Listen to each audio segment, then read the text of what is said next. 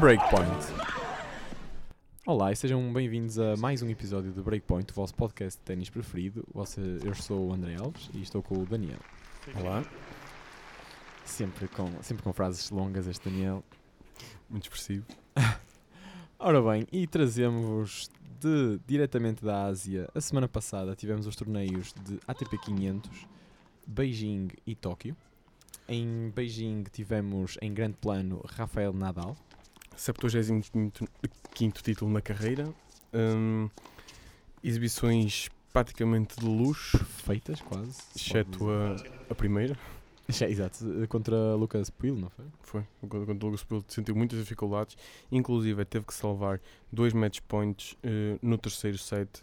Uh, No, não foi no segundo ou foi no terceiro set. Sim. eh, em situação de tie-break. Por acaso estive a ver um bocadinho, um bocadinho do jogo e viu-se. Viu, Nadal teve dois para salvar, foram duas pancadas muito boas, portanto teve que elevar bastante o seu nível de jogo.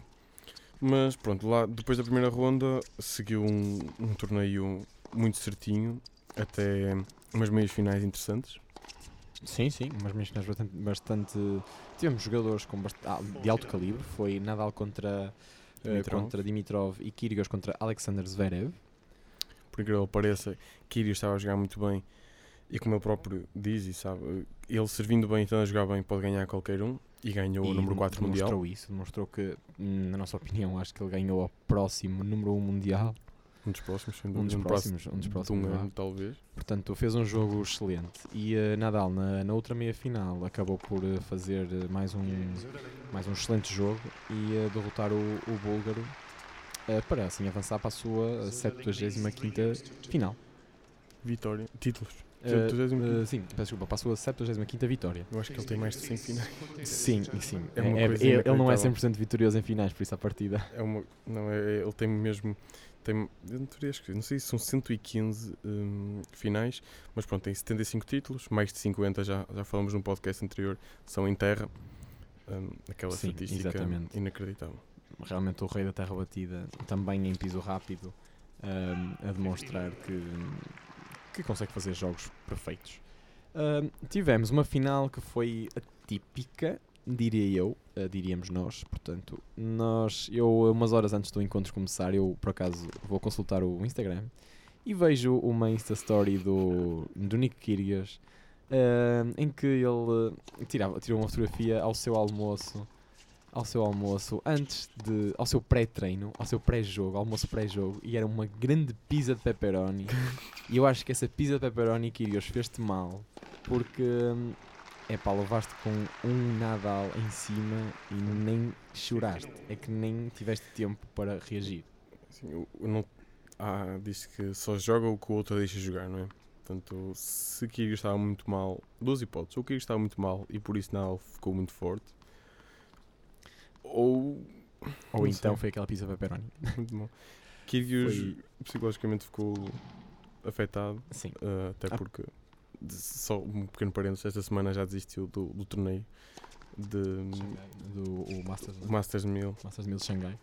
Uh, só para, só para concluir a final uh, de Nadal contra Nicolas Kyrgios ficou 6-2, 6-1 para o espanhol.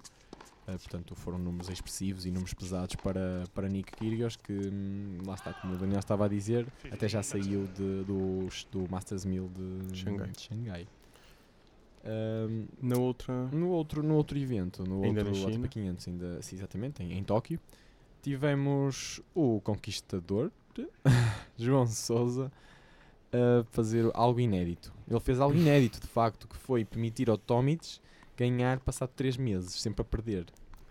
Ou seja, o João Souza perdeu na primeira ronda contra o australiano, uhum. que já não ganhava há 3 meses. número 162 mundial, tinha vindo em, em queda livre, vários problemas, alguns de lesões, outros, se calhar é dos australianos, outros psicológicos. Nicolas Kyrgios e uh, Bernard Tomic partilhou um bocado da instabilidade psicológica. Já várias vezes não fomos convocados para a Taça Davis, mas pronto. Hum, e portanto, João Sousa continua uma série de maus resultados, inclusive nas redes sociais, no Facebook. Hum, a bola amarela continua um excelente trabalho, já agora. Sim. A Ah, manter-nos up to date. depois tens uma sugestão para, para a bola amarela, não Ah, tens. Daniel? Tenho uma sugestão para a bola amarela. há muita gente que vê o Facebook, muita, muita gente, mas há outras pessoas que só vão ao Facebook ver a bola amarela. Então vocês Que é podiam. quase o nosso caso. E então vocês podiam criar uma aplicação que dava notificações. Mas pronto, nós depois falamos com vocês. Sim, sim, nós depois, eh, entretanto, discutimos negócios. Mas portanto, estamos a dizer. Estamos a rápido. falar de Tóquio. Ah, João Souza, exato. Houve alguma contestação. hum, a bola amarela veio a propósito de alguma contestação no- nos comentários à notícia da derrota de João Souza e da tentativa de justificação do Frederico Marques sobre o calendário que tinha sido mal gerido por parte dele. Hum, e- não, não dizendo que a culpa foi sua, mas houve ali uma tentativa de justi- de justificação que não calhou muito bem, Hum. principalmente as pessoas que estavam a comentar eh, a notícia. Alguns sugeriam até despedimento, pronto, um bocadinho Um radicais, bocado radical, exatamente. mas, Mas, isso é- é o Facebook. E, exatamente. E pronto, e como nós também já dissemos a semana passada, quando voltou a perder na primeira ronda, portanto, Souza já leva 4 torneios seguidos a perder na primeira ronda. Sim, já saiu do top semana 60. Perdeu outra vez na primeira ronda no, no Masters de Mil de Xangai. Perdeu contra Albert Ramos Vínolas, que hum, tendo, tendo no set para fechar, teve break de vantagem. e mesmo assim E deixou pronto. escapar a, a vitória, somando assim eh, umas, umas derrotas pesadas, tanto a nível de ranking como psicológicas. Sim. Sim, sim, sim. O torneio de Tóquio foi eventualmente ganho por, hum, por eh, Goffin. David Goffin venceu na final Adrian Manarino por 2 sets, 6-3, 7-5. O, o David Goffin continua a fazer o seu percurso, sempre bom, sempre Regular. consistente, sempre regular. Sim. Hum, e eh, só mesmo. E agora, esta semana decorre o Masters Voaram 1000 todos da Ásia. para Xangai. Exatamente, para Xangai. Inclusive a Federer. Federer está neste momento a jogar, está neste momento, na hora, Ganhou da, agora. da gravação, está a jogar contra Diego Schwartzman. Que ganhou agora. 6-4. 7-6, 6-4. Ganhou o encontro. Pronto, temos, o, temos Roger Federer em forma. Eh, João Sousa, que tal como tínhamos dito, já perdeu na primeira ronda contra o espanhol. eh, que seria, se ele vencesse, seria, acho que seria um excelente para o João Sousa, porque é uma vitória, é um top 25. Era das melhores vitórias da carreira. é. Portanto, E teve perto. Iria lançá-lo outra vez para os grandes, para, pronto, para um bom nível psicológico, um bom nível Exato. de ténis, confiança. Pronto, acho que iria tudo corrigir um bocado a partir de agora. Hum, não foi assim que aconteceu e temos, portanto, o, o Masters de, de Xangai a decorrer. Daniel, falamos de Raonic agora. Falamos de Raonic. Raonic hum, no, no torneio de. Não foi Xangai, foi semana passada, foi Tóquio. Ele entrou em Tóquio e perdeu, desistiu na primeira ronda por uma lesão no gêmeo direito.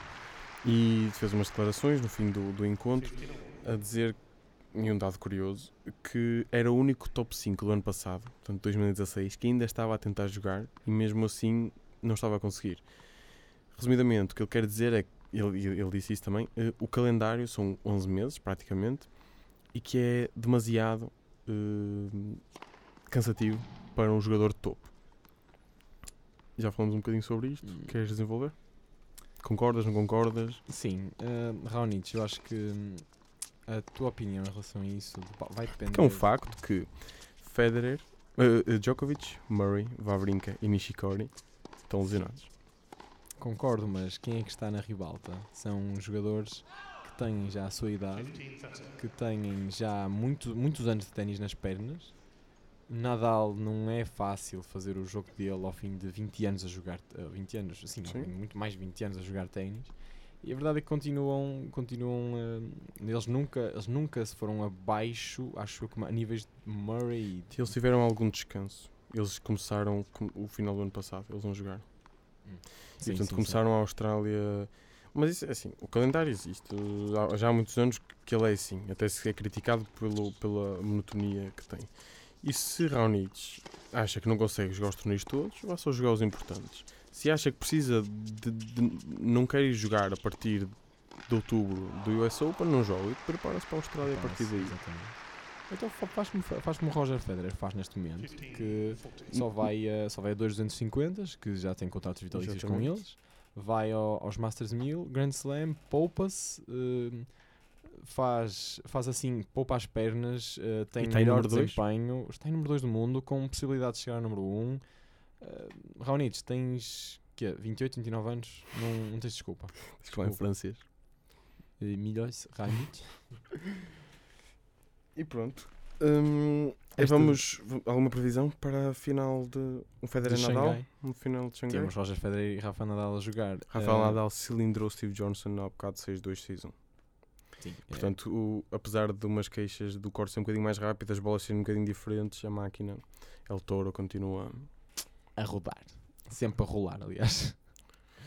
Meus caros, nós esperamos, esperamos ver uma final Rafa Nadal contra Roger Federer em Xangai e esperemos para a semana estar a comentar o grande encontro a 3 sets que ficou 6-7, 7-6, 50-48 para um deles.